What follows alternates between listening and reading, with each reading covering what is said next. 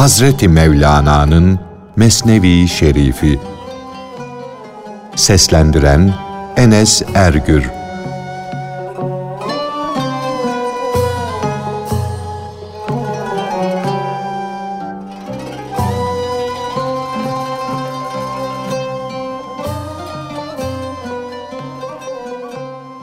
Her kış köpeklerin yaz gelince kendimize kışın barınmak için bir ev yapalım diye ahdetmelerinin hikayesi.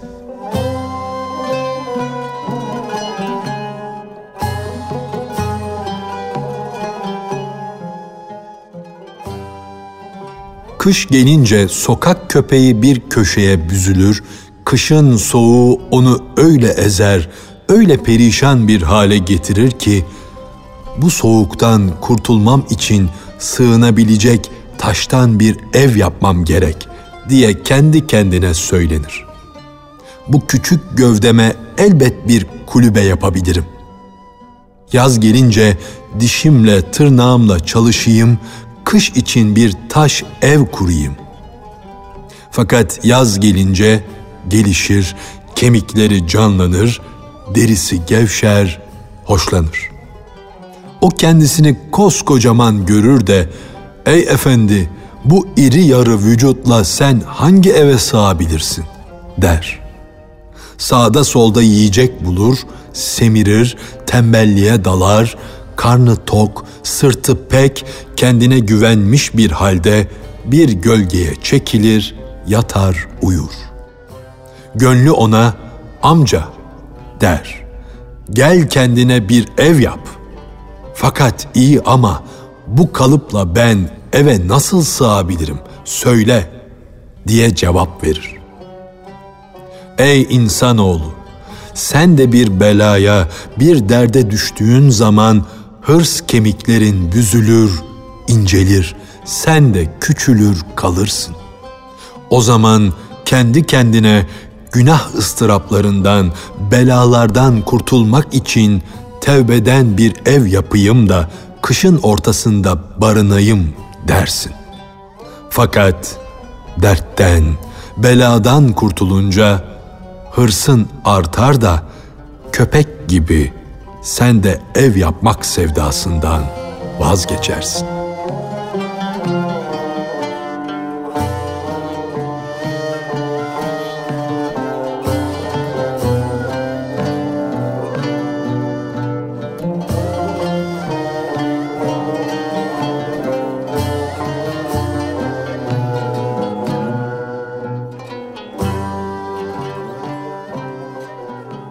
Nimete şükretmek nimetten daha hoştur.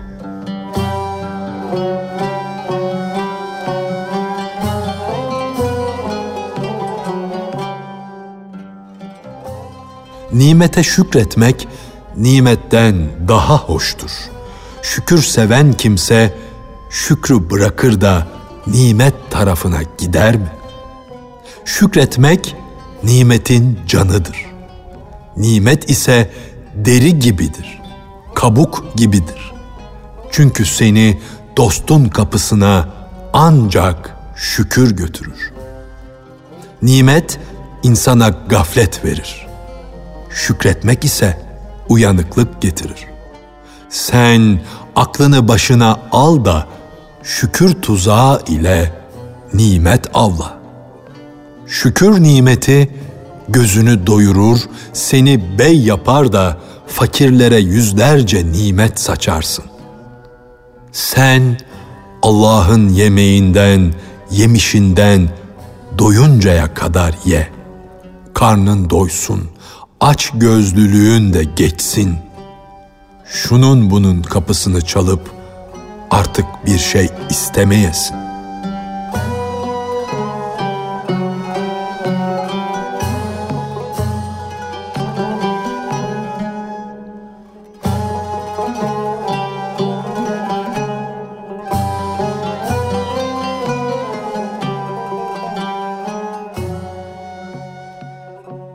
Veliler birbirlerini özlerler, ararlar ve anarlar.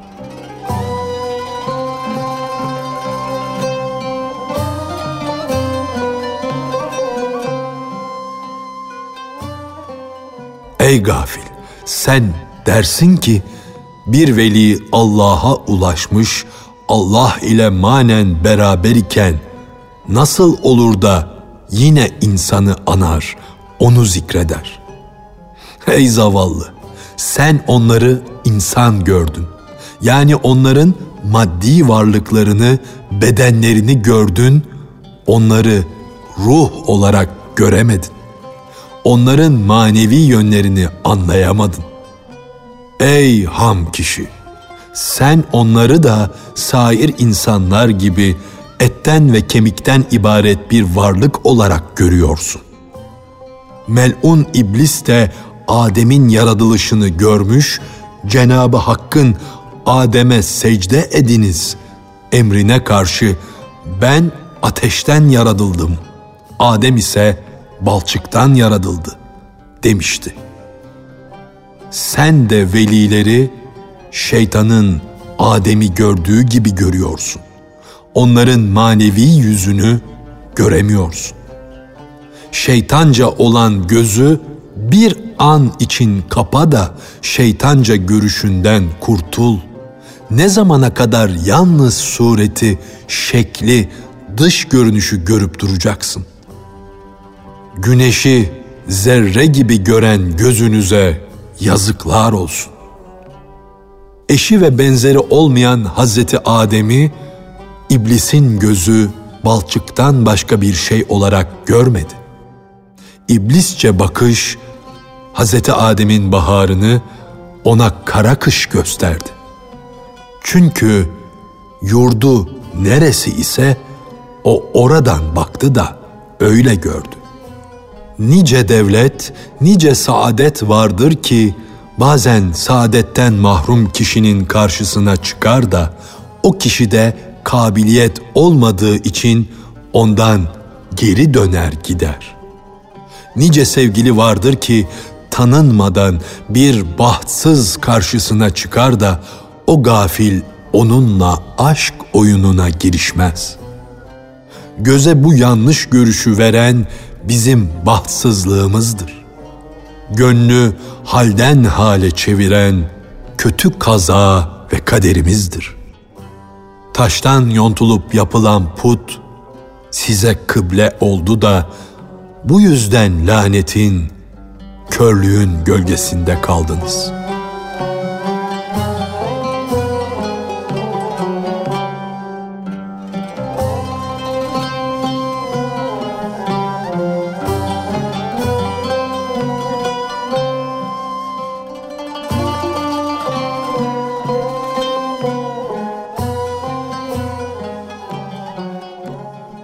Siz kendinize, kendi sıfatınıza aşık olduğunuz için Allah'ın yarattıklarına bakmıyorsunuz.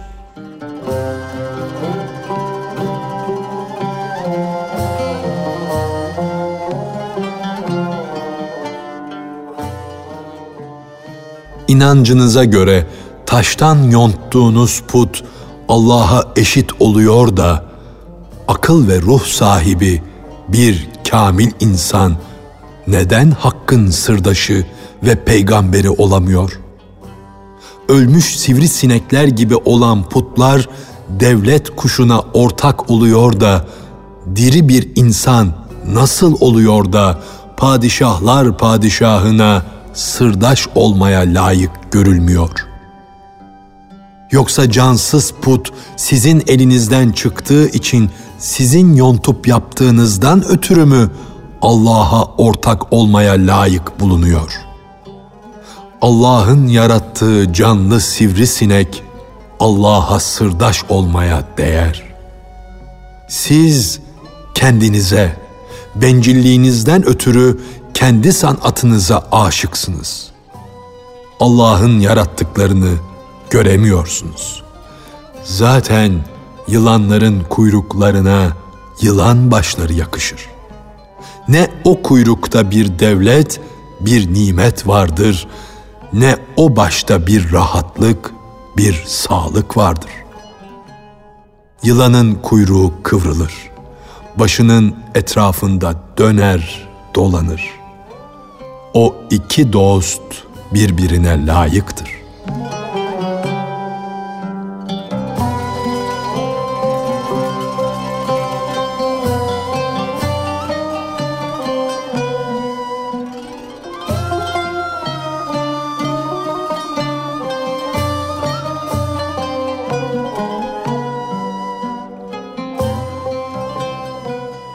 Kaderin hükmü her şeyi uygun olarak yerli yerine koymuştur.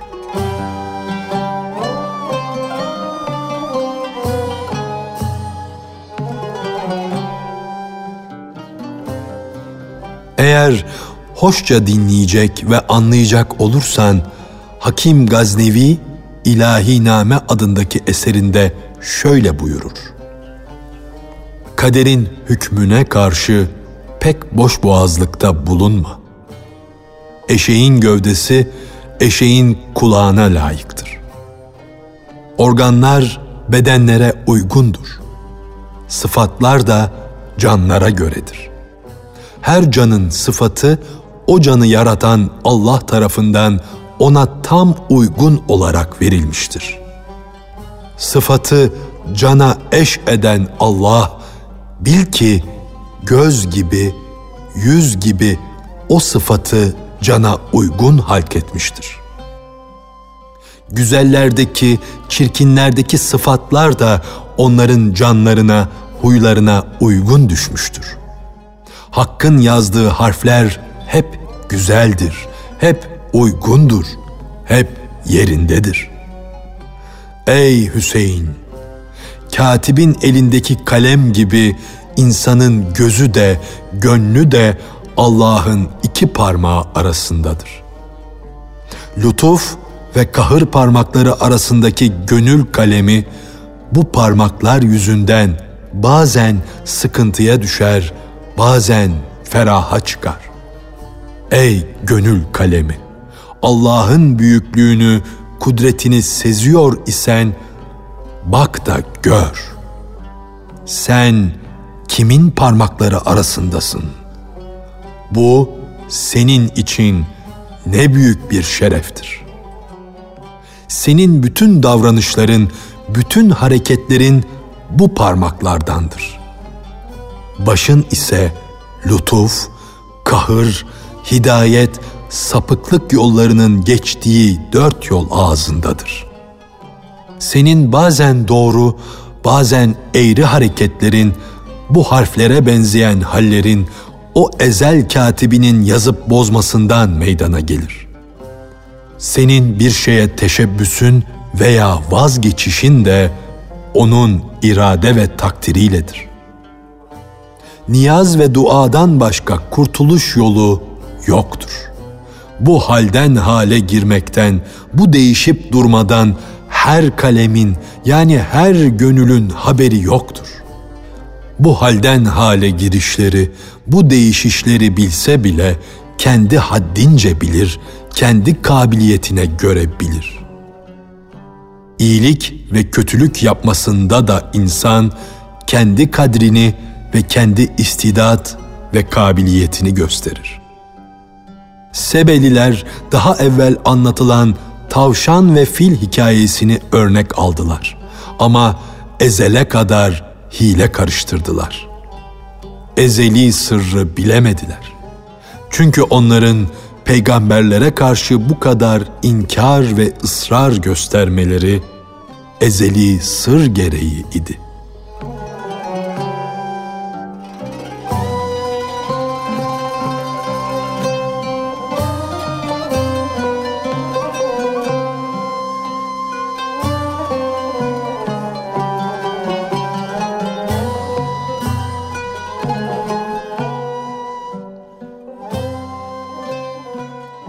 Herkes Cenabı Hakk'ın yaptığı işler hakkında örnek getiremez.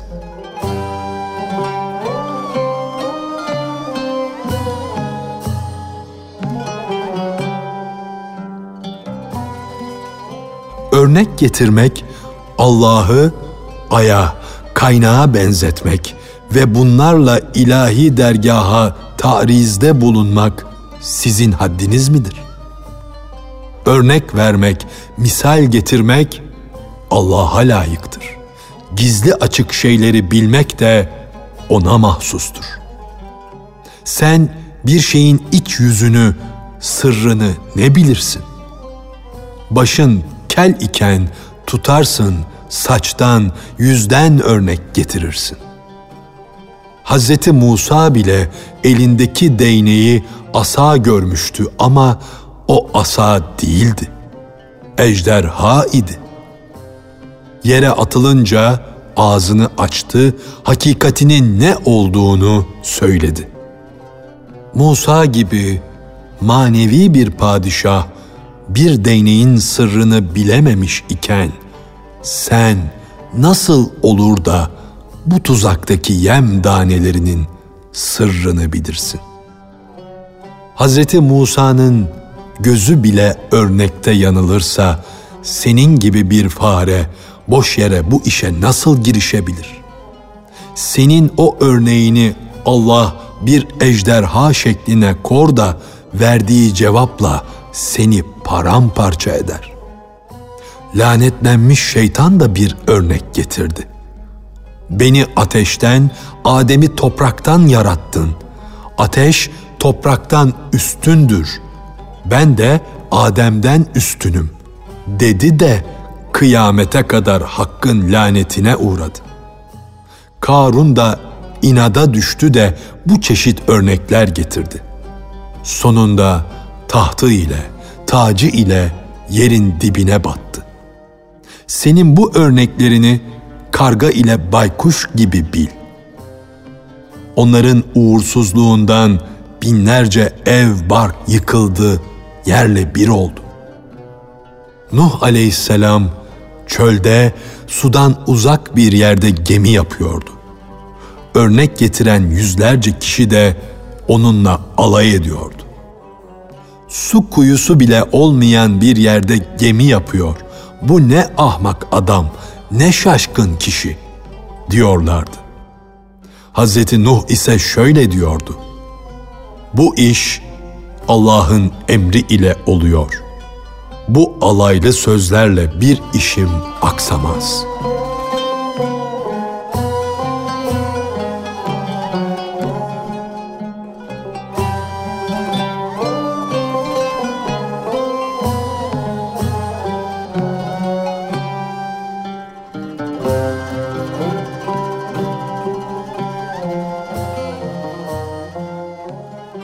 Gaflet hastalığı insanı hak ve hakikatin düşmanı yapar.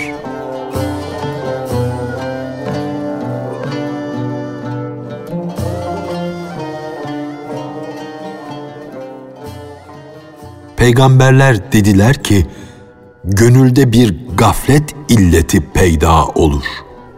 Bu illet yüzünden insan hakikatin düşmanı kesilir bu gaflet hastalığı yüzünden Allah'ın verdiği nimet tamamiyle illet olur. Hastalıkta yenilen yemek insana nasıl kuvvet verir?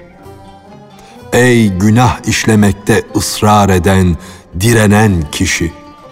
Senin karşına nice hoş şeyler gelir, gelir ama onların hepsi de sana kötü görünür. Saf, duru su senin gözünün önünde bulanır, içilmez olur.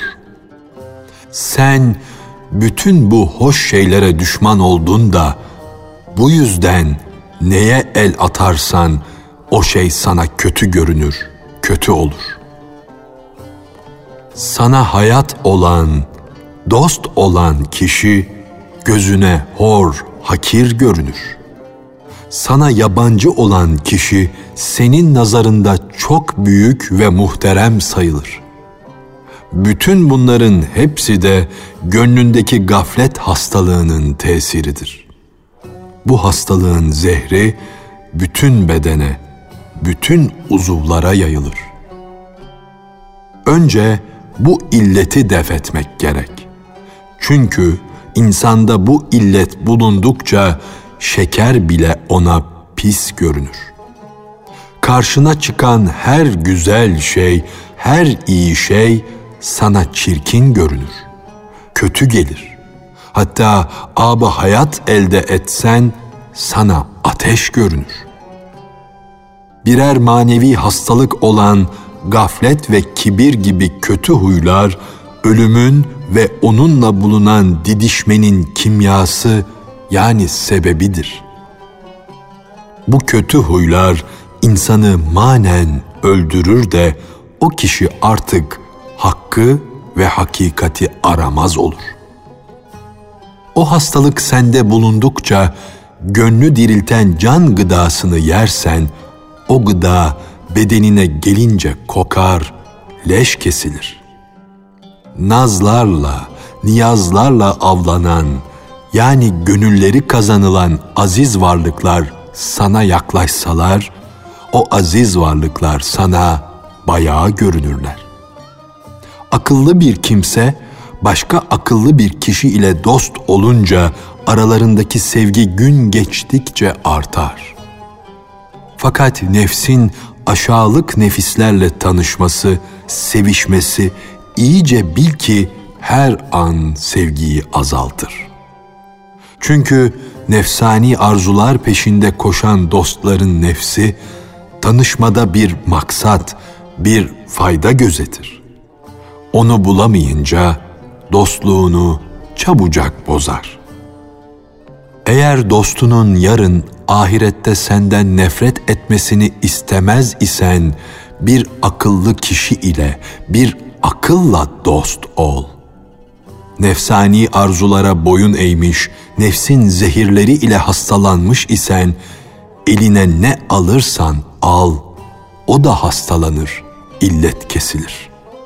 Eline bir mücevher alsan taş olur. Birine gönülden bağlansan o sana düşman kesilir. Seninle kavga eder. Kimsenin söylemediği, duymadığı bir nükte duysan, onun üzerinde akıl yorsan, onu anlasan, o nükte sana tatsız, zevksiz, manasız gelir. Onu anladığın halde zevkine varamadığın için ben bunu çok işittim. Artık eskidi. Arkadaş, sen bana bundan başka bir şey söyle dersin. Bir başka taze, yepyeni bir şey duyduğunu farz et. Ertesi gün ondan da bıkar, ondan da nefret edersin. Sen sendeki hastalığı gidermeye bak. Hastalık geçince her eski söz sence yeni bir söz olur. O eski söz yepyeni dallar, budaklar verir. Yüzlerce meyve hevenkleri bitirir, yetiştirir.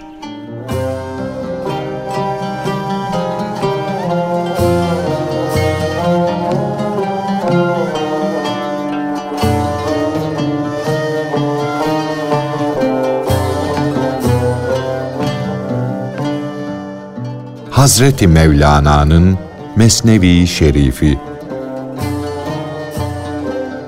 Seslendiren Enes Ergür